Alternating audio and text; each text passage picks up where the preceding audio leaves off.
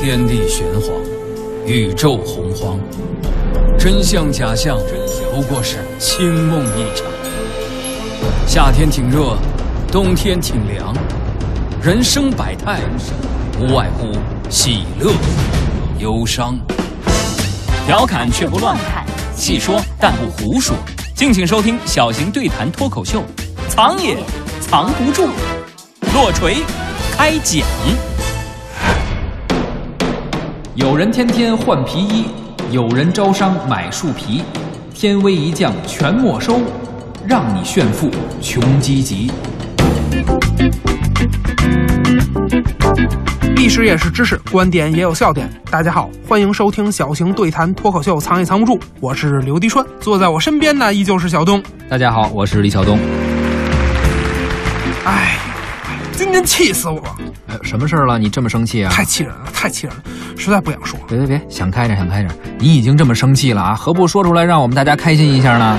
哎，我没心情跟你开玩笑。哟，怎么怎么怎算么了算了？了算了，我这儿就我就这儿说说吧，就当是找个发泄对象是得对了。对，想开点，想开点。今天啊，早晨上班，一出小区门，我碰见咱一同事，是谁我就不跟你说了。啊，是咱们同事好多都在那边租房买房嘛，主要是上班路比较顺是，哎，我俩这不就顺路了吗？啊，一块儿来呗，怎么着啊？一块儿来是一块儿来，但是在交通工具的选择上发生分歧了。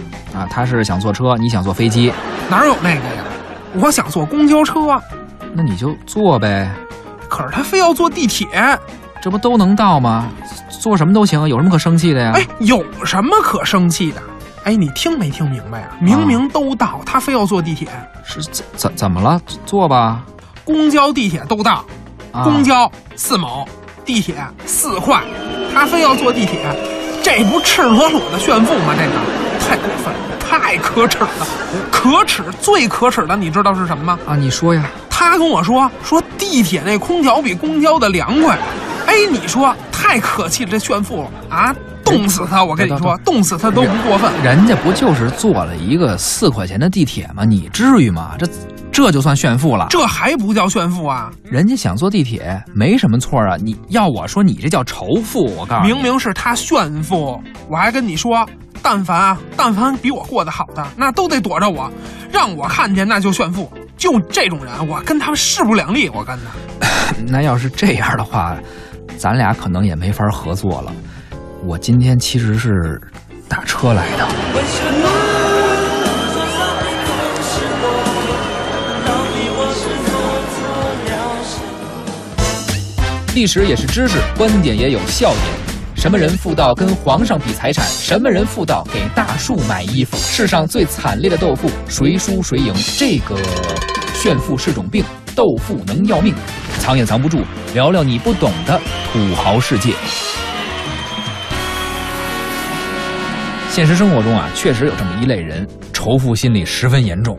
哎，那也是先有炫富的，啊，倒也是啊，呃，现在是有仇富的啊，他就有炫富的，特别是网络上，这个互联网啊，完全就是炫富者和仇富者的大舞台呀、是让我们这些普通人、正常人看着都有点不能自已了，也不知道他们这都干嘛呢。这玩笑归玩笑，生气归生气啊，但如今这个炫富仇富真是特别普遍的一种现象，似乎啊，我觉得它已经成为一种社会病了，嗯，而且是传染病，飞速传染。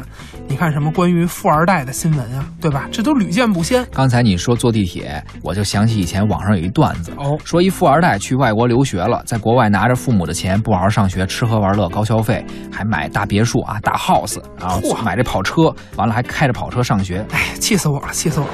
然后呢，然后有一天，这富二代很不高兴，哭着给自己爸打一电话。卡被冻结了。那倒没有，人家这可是亲爹啊！哦，打电话跟他爸说说，爹呀，我同学都坐地铁上学，就我开跑车，哎感呀，觉嘖有点被孤立了。他爸一听就急了，说这哪行啊啊！我孩子能比别人家孩子差吗？爸也给你买个地铁。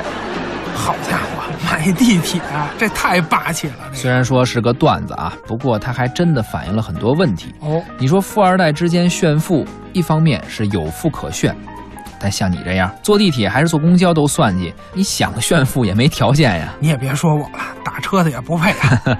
另一方面呢，是家庭教育缺位，是，俗称就是爹妈惯的啊，还有社会教育缺位。网上这样的信息太多，小孩子很容易受到诱惑，物质生活极大丰富，精神生活极大空虚。炫富文化全世界都一样，古往今来也相同。哎，古往今来，也就是说古代也有炫富的。刚才你不是也说了吗？炫富是一种传染病，那必然得有第一个得病的，然后再往后传染嘛。那是，从过去传到今天，环境不好，细菌就滋生，传染就越严重；环境好了，病就不容易传染。这么说你找到炫富的根源了？要说炫富的源头啊，有这么一段历史，呃，知名度还挺高的。讲讲后汉三国之后，西晋啊，啊，魏国有个司马懿，大家都知道，司马懿生了个儿子叫司马昭啊，司马昭之心，路人皆知嘛。哎，成语，司马昭的儿子司马炎篡了位，建立了一个新的国家，叫西晋。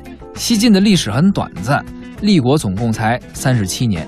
可就在这三十七年里，有个炫富的故事遗臭万年。哦，那这个炫富的富翁是谁呀、这是一对活宝啊还，不是一个一个叫石崇，石头的石，崇拜的崇；另一个叫王凯。哎哎哎，王凯不是国民老公吗？此王凯非彼王凯啊，王还是那个王，凯不是那个大明星那个凯字，一字之差可差着一千多年呢。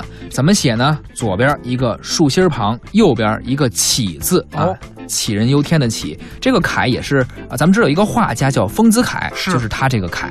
哦，当开心讲，为什么要格外介绍这个王凯呢？此人身份非同一般，不仅有钱，还是个大官儿，而且最重要的是，他的身份很特殊。特殊在哪儿呢？他是晋武帝司马炎的舅舅。哟，这是国舅爷呀，那能没钱吗？是啊，那整个国家都是他外甥的，没错，那跟国舅爷王凯一块儿炫富的那个石崇，哎，那石崇是不是也也也是很有背景的人啊？首先啊，不是一块儿炫富，哦他俩是斗富啊哦，比比攀看，比对比谁最有钱，比谁更有钱。历史上记载，这个石崇年少敏慧，勇而有谋。哟，那看来这年纪轻轻的就又富有智慧，反应还快，有勇有谋哈、哎这不跟咱俩一样吗？这哎，个你去去别闹了，那跟咱俩能一样吗？啊咱跟人没法比，人家才二十多岁，就在河南省的修武当了县长。你从小到大，你当过什么长啊？我呀，啊，那那你你等会儿我得想想，啊你们这职务得多大呀？最大的是吧？嗯，哦，我我我小学的时候我当过小队长啊哟，您还当过队长呢，主要负责干嘛呀？啊，就是。就是放放学嘛，放学以后就是学校门口有一条路，然后就会分成两个小队，然哦后你各是有那一个小队长，就举在旗儿的那个小队长啊、那是举牌儿的，啊我以为多大官呢。小怎么了？小怎么了？小就不能满足你了吗？不过你这个小队长，呃，虽然官儿小点儿嗯啊，但是这职务应该挺稳定的呀。啊，也不算特别稳定。啊后来二年级的时候就就让给了其他同学做，高风亮节。嗯到三年级的时候，大家就会自己过马路了，不用组队了。到三年级的时候，我不就还是啊、留在二年级当给他们示范小队长吗？呃，咱们还说这位石崇啊，好我吧都快忘了好吧说到我以为哪儿是了要说我呢。咱跟人家没法比。是他当了县长啊，但是说回来啊，他虽然当了县长了，呃，却没干什么好事儿。哦，干嘛了？这人是非常贪婪的，他贪婪的程度世所罕见。后来他调到了荆州当市长的时候，曾指使公安局局长办强盗，嚯，抢劫市里的富商，就靠这个挣钱，还挣了不少钱。哎呀，他这个我忘轻了说都得叫滥用职权、监守自盗，忘重了我都不知道该说什么。可不嘛，啊，就拿这些钱干嘛呢？买官儿，然后呢，当了官儿再搂钱，嘿，然后再买官儿再搂钱，就这么周而复始吧。嗯，终于他也算是进了京城，哦，搂到京城去了而。且富可敌国。他在京城买了很多大别墅，还娶了一百多个老哎婆，呦，每个老婆都标配珍珠翡翠，什么十克拉钻戒全有，跑车洋房，啊，还带好几个助理。哇，您这又讽刺谁呢？讽刺谁呢？啊， 哈哈，反正就是说啊，石崇这家伙极端招摇。 那必然了，把我都气死了。没多久，他和他的老婆们这个奢靡的生活就传到了国舅爷王凯的耳朵里了。哦，那怎么办呀？怎么办？国舅爷哪儿咽得了这口气儿啊？哈，您您不是有钱吗？得，咱俩比一比啊，比一比到底谁究竟更有钱？咱来一个斗富。呃，那这怎么斗啊？这个衣食住行任何一个环节都能斗，都能比，这俩人就较上劲了。咱就先说吃吧，好，王凯怎么体现自己有钱呢？他用这个麦芽糖刷锅。嘿，他也不怕吃饭齁着的石崇怎么体现自己有钱呢？啊。他用这个蜡烛当劈柴烧火做饭。不是这饭能做熟吗？这个咱接着说这个穿啊，不是给自己穿。啊，王凯曾经出钱买绸缎，用这个绸缎给鹿穿上衣服铺路，嚯铺了多长呢？铺了四十里。这石崇也不含糊啊，同样是穿，也不是自己穿，他用棉布给这个街道穿上了衣服。用棉布来装修街道，弄了五十里，比那个王凯还多了十里。哎，这等于街坊四邻倒是跟着享福了。啊，那倒是啊，他们这个装修的全都算是公摊面积了。这两位帮着把物业的活儿都干了。这还没完呀，后来王凯听说全国现在这个花椒面积种植在减少，花椒的价格大幅上涨了。哎，怎么着？这不会是又要囤积居奇炒花椒吧？太缺德了，这种行为。不不不，那是现代的投机商，人家王凯是为了炫富啊，还为了败家。像投机商人那些缺德事儿，他可不干，他就收购花椒，把这个花椒磨成花椒末，用来刷房子。目的只有一个，就是显摆什么贵我用什么刷房子。哦，什么贵买什么，是花椒贵就买花椒。哎，但他要这么刷墙，这味儿，哎呦呦呦，无法这想不象。怕鼻炎啊？这个所以说呢，这根本不科学啊！这个住房还是得住着最舒服啊，这个是最重要的。这一点人家石崇就做得好一些，人家不用这刷房，同样是刷房子，人家就不用花椒水儿。那人用什么？毕竟花椒不是干这个的哎，石崇人家大批买这个赤石纸当涂料，不是赤石脂是什么呀？呃，应该就是一种非常昂贵的红色涂料，我估计应该跟朱砂应该差不多。哎，那可够贵的，我可知道啊。朱砂那都论克卖，那结果怎么样呢？结果这个消息又传到了国舅爷王凯的耳朵里，国舅爷心里很不爽，每次都让石崇这小子占了先机，出了风头，我这国舅爷的面子往哪儿放？不行，我得找个帮手，帮着我一起斗。找谁呢？天下最有钱的人，总该是我外甥吧？我外甥可是皇上啊，富有四海，所以他直接去找司马炎了。不是皇上能支持他们俩这么折腾吗？一国之君，心系天下。这我觉得往轻了都应该各打五十大板、啊这往重了直接应该给这俩砍了，太过分了！这种劳民伤财的炫富的行为啊，还斗富，按理说啊，但凡是有点脑子、有点法律意识的皇帝，都应该这么做。可是司马炎偏偏没有，反而为他们的豆腐提供方便，并且暗中帮助自己的舅舅王凯。王凯就进宫面圣啊，司马炎把外国进贡来的珊瑚树送给了王凯，哎，这肯定显阔，让他用这个石头继续战斗。哎，等于是拿外国的奢侈品。没错，那结果呢？结果有意思，啊，石崇看见了王凯这珊瑚树，回屋拿了一根铁棒槌，把这珊瑚树砸了个稀巴烂，扭头又让人抬出好几十个新的珊瑚树。司马炎赏给王凯这个珊瑚树啊，高二尺，而人石崇家里抬出这珊瑚树，小的都得二三尺，大的有四五尺。石崇就告诉王凯说：“得了，国舅爷，东西我给您砸坏了，我赔您。这些珊瑚树比您那好吧，您随便挑。”嚯，这简直就活气人啊！这个太可恶了，这呃，但即便如此啊，退一万步来讲，钱是您自己的，旁人咱不好品头论足。但是最令人发指的是什么呢？石崇为富不仁到了残暴的程度，他为了炫富，居然要杀人。杀人！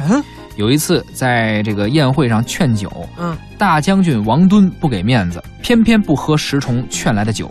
他劝一次酒，王敦拒绝了。石崇感觉面子上有点挂不住，放下狠话：“你一次不喝，我就杀一个人啊！”当着王敦的面杀一个跳舞的美女，一连杀了三个，就为了劝王敦喝一杯酒。我这哪是当着王敦的面杀美女啊？您这个这是当着我啊啊！我整个世界的良知虐杀美女，这个我忍不了了。这个恻隐之心又萌动了哈。不关键，关键她美女啊！哎呀，气死我了，气死我了！哎，这那那棒槌呢？把那棒槌给我，我跟她同归于尽的。那不用您动手，人在做天在看，这样的人，你说他能有好结果吗？后来这位石崇确实也是，罪该万死。没错，后来不得好死嘛。而且，哎，他恰恰是因为美女而死的。哦，是哪位美女？当时有个叫孙秀的人，哎，这是大美女是吧？这还真不是，他可能是个美男，美男这儿凑什么热闹？去去去，一边待着。人家是赵王司马伦的手下，其实呢就是个善于谄媚、心眼儿很多的一个小跟班儿。嗯，赶快说美女。当时孙秀呢看上了石崇的爱妾，叫绿珠。哦，美女出来了。孙秀狐假虎威，仗势欺人呢，就跟石崇说：“你能不能把这个美女绿珠让给我呀？”这能随便答应吗？嗯，琉璃珠可以 改，玛瑙珠可以改，天珠都可以改，绿珠那肯定不行。那爱妾大美女能随便给吗？你倒真是重情重义啊！石崇跟你想的一样，自然是不给。结果孙秀很气愤，要知道这位可不是善茬儿，你别看是个小跟班儿，但是极其善于耍弄心计，他就污蔑石崇是乱党，要谋逆。具体情节咱们就不详细介绍了。总之，最后石崇被斩了，还牵连了家人。活该，活该，罪有应得。我跟你说，我这不是仇富啊，我这是恨他残忍的迫害了三个会跳舞的，而特别是会跳民族舞的这个姑娘。还记啊着这事儿？我跟你说，这事儿太可恶了，这事儿我永远也忘不了。你说这个能歌善舞的，但凡要能活下来，活到今天，弄个什么网络主播呀什么的，多好，你我们都你这能倒是看呀。你快别糟蹋民族我们还了送花呢。再者说了，这网红主播呢是真会跳舞吗？啊，那倒也是。而且网红也不能算是美女啊，都是一个模子扣出来的，这都是一个套餐呢，都是假的。哦都是假的呀。你以为呢？历史也是知识，观点也有笑点。什么人妇道跟皇上比财产？什么人妇道给大树买衣服？世上最惨烈的斗富，谁输谁赢？这个炫富是种病，斗富能要命，藏也藏不住。聊聊你不懂的土豪世界。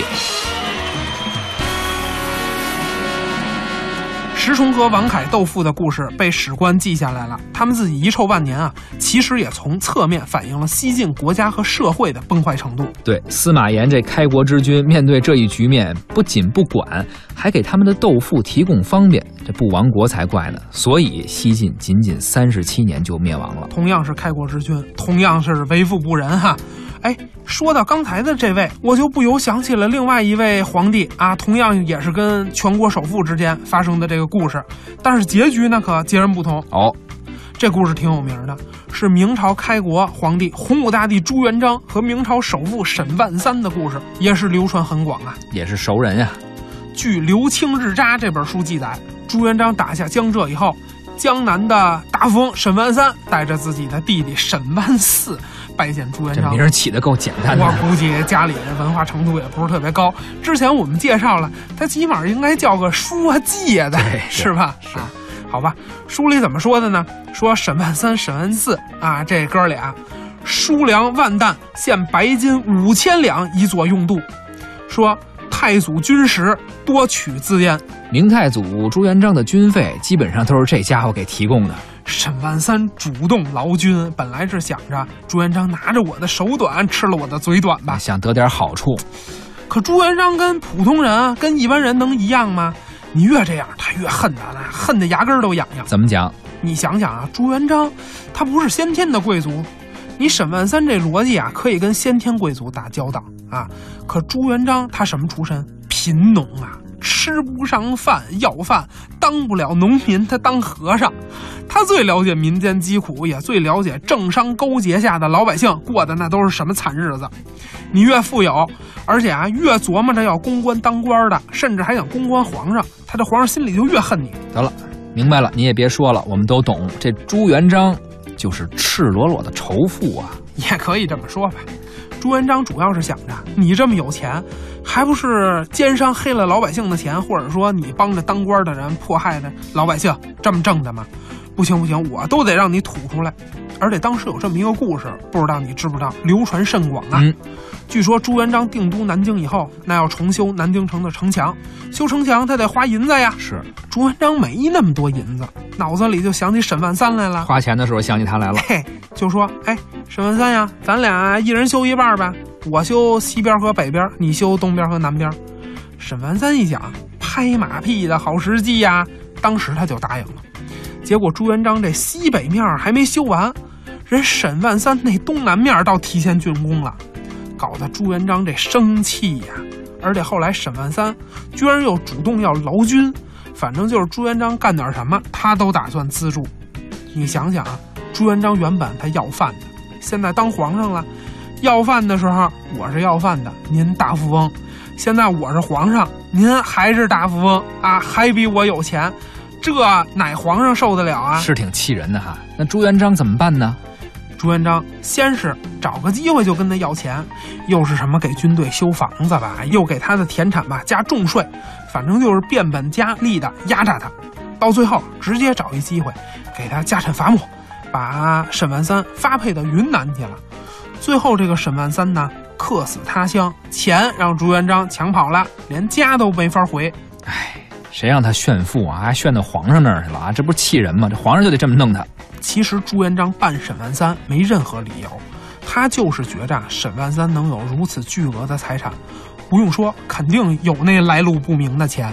即便您真就遵纪守法，一点儿错儿都没犯过，但是就您这炫富，也极大的刺痛广大人民群众啊和朕， 和朕，主要是朕， 您的存在对社会啊就是一个不安定因素，所以没得说，办他。现在我们尊重和保护合法的私有财产。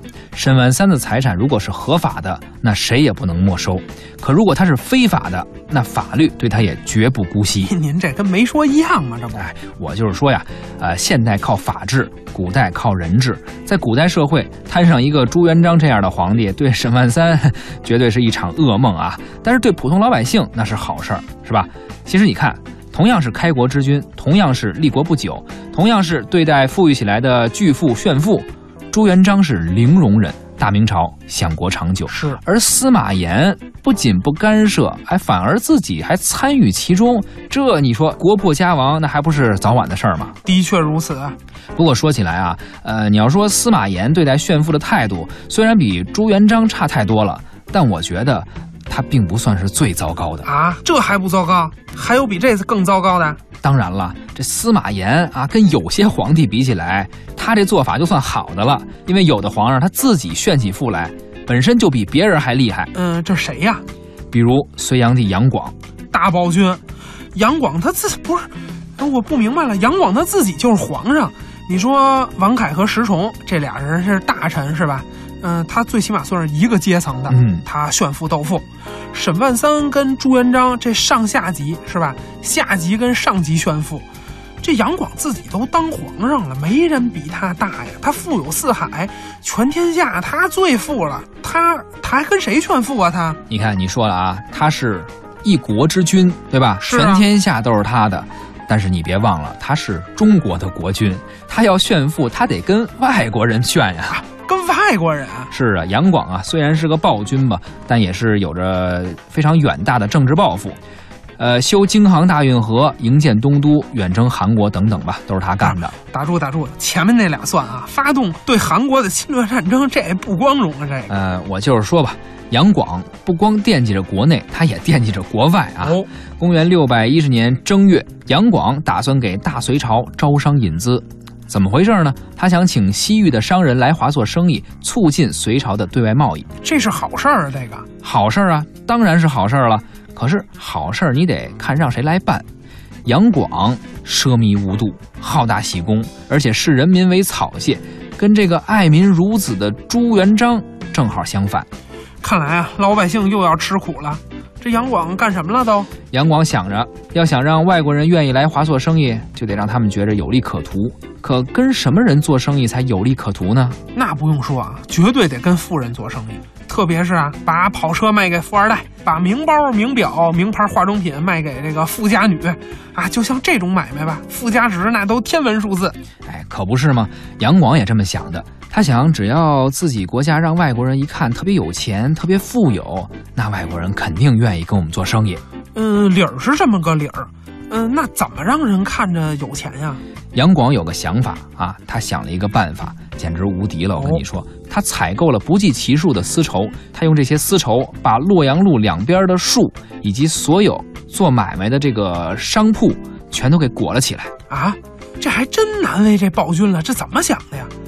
不过你别说，这招有道理。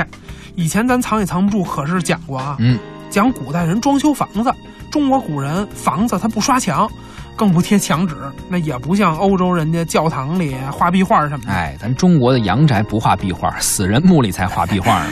那中国人怎么装修房子呢？刷墙那么难看，怎么装修？那就用帐幔呗，挂帐幔。有钱人皇上挂丝绸，这算是豪装。嗯，精装是吧？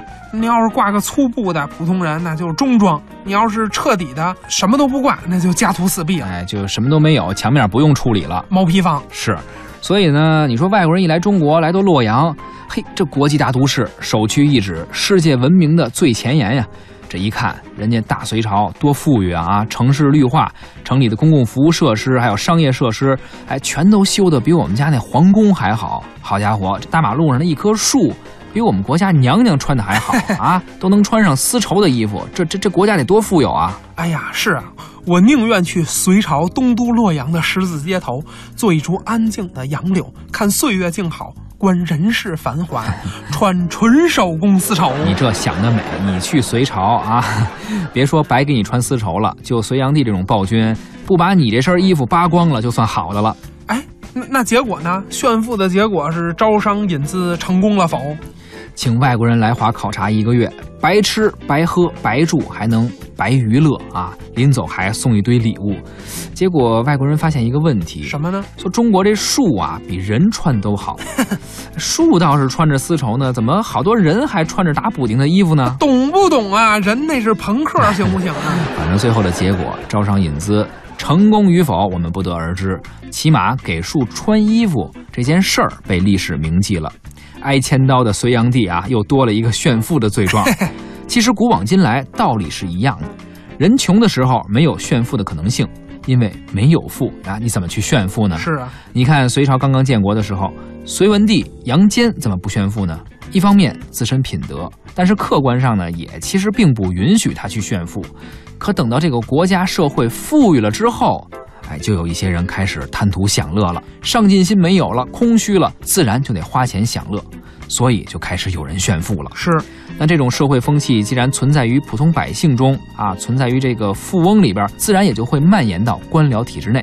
那上到皇上，下到普通的官员，都可能是这样的。而且往往就是在国家宏观经济下行压力很大的时候，这种炫富非常的扎眼。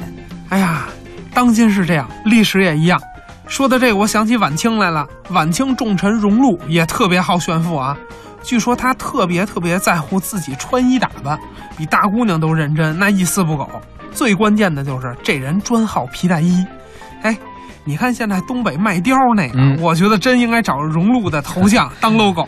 代言人形象大使啊，那他具体这个炫富还是好打扮表现在哪儿呢？据说他每年冬天啊，从十月一号开始，一直到第二年的正月十五，他每天都要穿一件貂皮大衣，而且天天还不能重样，一天一件新大衣。他这是病了呀！所以说啊，炫富它就是一种病。哎，就他这些皮大衣，每件啊都拿布条编着号码，每天出门他看号，都有专门人给他记着，就怕他给穿错了，这个然后穿重复了。应该是病得不轻啊。而且而且这是传染病，别忘了啊！咱说晚清，那是一个人炫富吗？当然不是，荣禄这么猖狂，为什么呀？因为当时的社会氛围啊，环境就是这样。